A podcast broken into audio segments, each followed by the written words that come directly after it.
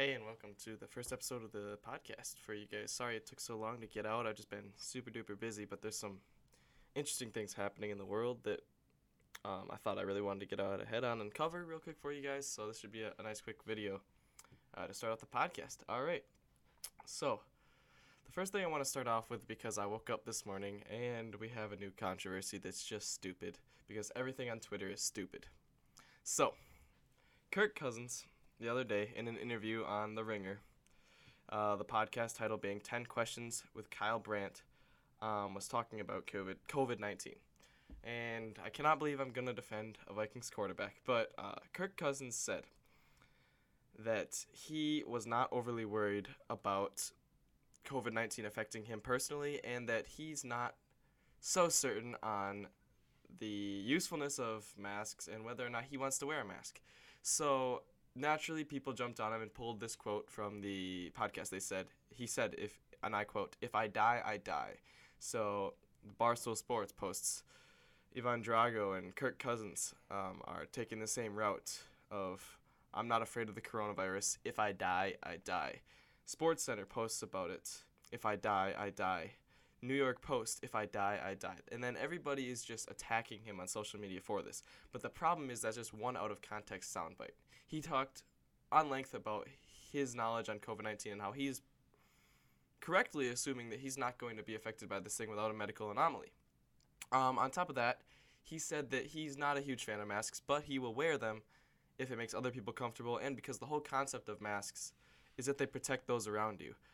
No scientist right now will tell you, even Dr. Anthony Fauci will not tell you that masks will protect you. Masks protect those people that are around you, um, and masks protect the vulnerable people. So they are much more effective in keeping your germs off of other people than other people's germs off of you. So that that's a good perspective to come at mask wearing if you're not a fan of wearing masks, is that you're helping other people around you, and at a bare minimum, you're making other people comfortable. So I just thought I really wanted to touch on that really quickly.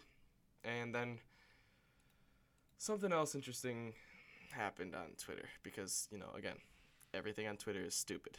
Donald Trump tweeted out uh, the other day, I can't remember what day it would have been, that the CDC secretly and quietly changed the amount of COVID 19 deaths to only 6% of the 180,000 or so reported cases were actually COVID 19 deaths. And it's just why? Like they did not say that. There's a I have the CDC report up right now. Um, so because there's some interesting things that I really do want to highlight because of the age of my target audience here with this podcast being my fellow college students.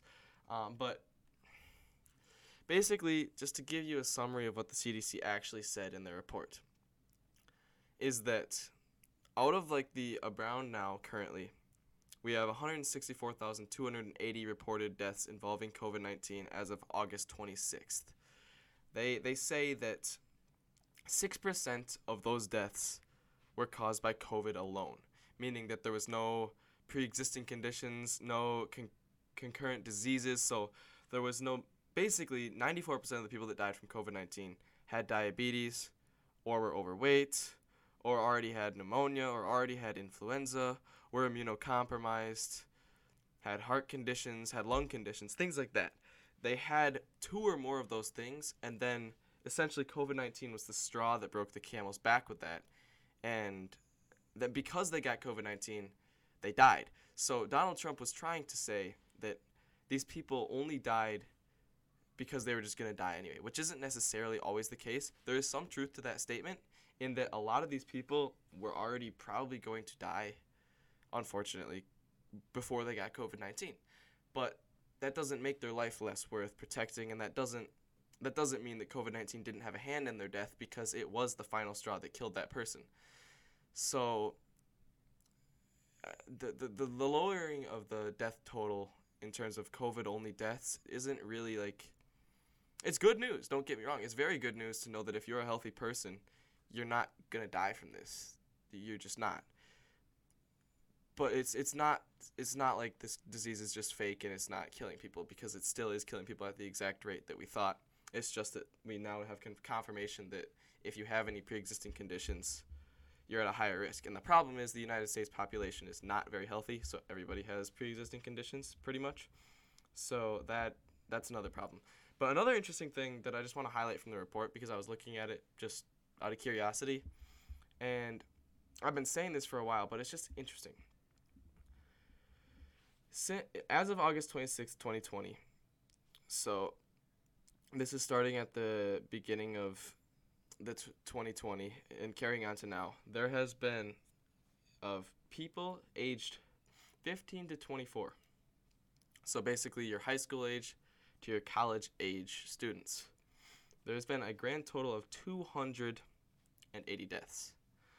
Now, I'm not a great mathematician, but 280 deaths divided by roughly 160,000 deaths means that 0.0175% of COVID 19 deaths are due to people of college and high school age. That doesn't mean that those 280 lives don't matter, but what it does mean is pretty much every single one of those lives was an anomaly. And you cannot, stu- schools and the government should not and cannot be legislating on statistical anomaly because that will just end poorly for everyone.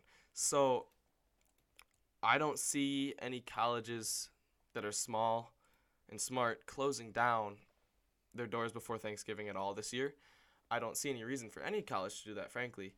If, and I'm going to be careful with this, if COVID 19 were to just completely run through a college campus and its student population, the odds that even like a college the size of Wisconsin Lutheran College even sees one single death is very low. Wisconsin Lutheran has around 1,200 students. If COVID 19 ran through the student body, it seems currently that we'd need about 50 to 60% of students to get infected to have a some level of herd immunity. That would mean that you're looking at at most two deaths. And those students already had other underlying conditions. So now that we can protect those students knowing that they're the only ones that are dying from this, we can really limit deaths in that young adult age and allow students to get back to school. Um, so that was just one interesting thing I wanted to highlight from that. And then I, I just want to get onto the, the polling real quick because there's some very interesting things happening with the polling, and I think a lot of this has to do with the tension in Kenosha and Joe Biden finally coming out of his basement. So, Joe Biden's campaign strategy in 2020 has pretty much been sit in his basement, say nothing, and let Trump just unload on his own foot. Like just just just kill himself. Trump should if, if Trump just sat around and did nothing, if Trump did not tweet, Trump would be running away with this election. But unfortunately, he's not doing that. So what Trump is really going to have to do now is he's going to have to buckle down, focus up, which he was able to do in 2016 later in the election cycle, and that's kind of why he won. He has to buckle down, focus up, and start to really push his policies rather than push the social aspect of his governance governance because obviously currently COVID-19 is a mess but he has to point to the fact that the economy was great before COVID and the economy is quickly recovering from COVID. He also has to point to the fact that Joe Biden simply just is not here with us. Joe Biden is, I mean, essentially, the Democrats are running a corpse. They're running Joe Biden to get him into office, and then Kamala Harris, the most authoritarian president of our lifetime, if she were to become president, will step in and just be a tyrant, essentially. So, I mean, if Trump just is quiet and lets Biden talk, Biden will keep doing more stuff like this that he did in Pittsburgh uh, just the other day. Uh, here, just have a listen to this. COVID has taken this year, just since the outbreak, has taken more than 100 years. Look, here's the lives. It's just, it's when you think about it, more lives this year than any other year for the past 100 years.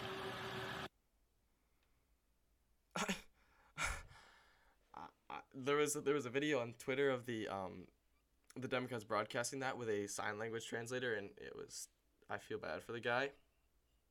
I, I don't know what Joe Biden meant. I don't know what he was trying to say there, and it's just if Trump would let him do that, and Trump would just push policy, Trump would win this election. But Trump can't do that because Trump is Trump. So instead, we're locked in this really tight election. And as it stands right now, Trump's really gonna have to make up some ground. Um, in the battleground states, Trump is is losing. Um, he's not losing terribly, but he is losing. He's certainly losing. Um, according to um, polling data in the United States on Real Clear Politics, if the election were to happen today, not even including Ohio, North Carolina, Georgia, Florida, Arizona, those are toss-up states at the moment. Biden would already win. So if Trump took all three, all of those states, Trump would still not win the election. It would be close, but he would not win the election. However, that polling data has Joe Biden ahead in Wisconsin, has Joe Biden ahead in Pennsylvania, um, it has Joe Biden ahead in Minnesota and Michigan. Now, Minnesota is going to be a tough grab for Trump, so that one's probably going to go to Joe Biden because for some reason Minnesota is like the only Midwestern state that just always votes Democrat. It's just I, I don't know, whatever. And then Arizona, Trump will probably pick up Arizona. I would have to imagine. Um, Trump will pick up Florida.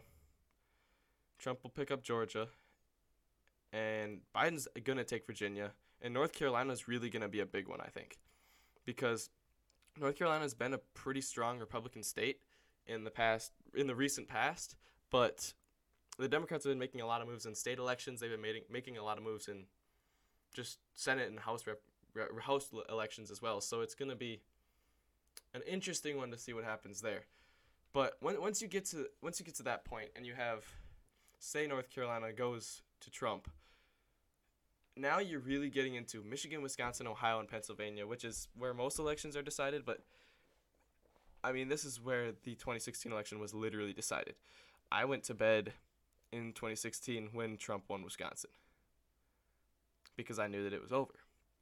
Now, now if you get to this point where in those battleground states Joe Biden wins Minnesota, Trump wins Florida, which he's going to do. Trump wins Arizona. They split Virginia and North Carolina. The only realistic way for Trump I, I see him winning this is that he pretty much is gonna I mean he's gonna lose Ohio most likely so the only realistic way that he can win this election is he's going to have to take Wisconsin. He's going to have to take Michigan. And that's still not enough. He's going to have to take Pennsylvania. So if whoever gets 3 of those states is going to win. And I don't I don't think there's a scenario where one of them gets 2 of those states. There certainly isn't a scenario where Trump wins where he only wins 2 of those states. So if you're in Wisconsin and you want Trump to win this election, you better get out and vote. If you want Biden to win this election, you better get out and vote because I mean Wisconsin's 10 electoral college votes are going to be huge in this election because it's just going to be a huge swing cuz I don't I don't I don't see Wisconsin and Michigan splitting. I see them going the same direction. Um and then just one last interesting thing I wanted to note about polling data. Trump was just getting throughout most of July and early August, he was just getting smoked in the polls and things have slowly started to turn around. And people will say, well, national polling averages really don't show that. But I, I disagree. Um, the average of Pennsylvania, Wisconsin, Michigan, Florida, North Carolina, and Arizona, Trump is currently down two and a half points to Joe Biden, which is at pretty much the lowest it's been this summer. The last time it was at that level or lower was April 20th, 2020. That was pretty much pre-COVID, and then COVID hit, and Joe Biden spiked all the way up to six point two percent at one point. And so, Trump is moving in the right direction, and this this, I hate to point to 2016 because 2016 was weird, but this looks very much like 2016. At this point in 2016, Trump was losing to Clinton by three and a half percent in the battleground state polling average. Um, so if you compare that to now, Trump is actually doing um, eight tenths of a point better in 2020 than he was in 2016, and he has momentum just like he did in 2016. So to say this election is over and Joe Biden's going to win right here and right now is just, I don't think it's correct. Um, it's going to be interesting to see what happens, um, but I would expect this trend to continue. I'm going to keep touching on this because this is a very interesting situation that Trump is doing this um, against Biden. Because at one point, Biden was just like like it was even worse. Like Hillary Clinton was absolutely just obliterating Trump in polling. It was even worse for Trump against Biden than it was against Hillary Clinton. And so this is why I just don't understand why the Democrats don't just shut up and let Trump just dig himself a hole. And I don't understand why Trump won't just shut up and let the Democrats dig themselves a hole. Because both parties are really just alienating people. Nobody's bringing anybody in. And that's why I think it's just this whole just 2020 election is just going to be a mess. Um, I think I'm going to probably cover House and Senate next week um, because there's some interesting races there too. Republicans better hold the Senate. Um, otherwise, they're in big trouble because they're not going to win the House back. Um, and obviously, the presidency is up in the air. So uh, that'll be for next week. But again, uh, thank you for listening. Um, I hope this helped you out a little bit. Uh, again, sorry for taking so long to get this out. I was busy and I was trying to figure out a name for the podcast. I still haven't figured out one, so you should maybe uh, hit me up with name suggestions. But um, uh, yeah, I'll see you guys later. I'm gonna yeah, have a have a good night, boys.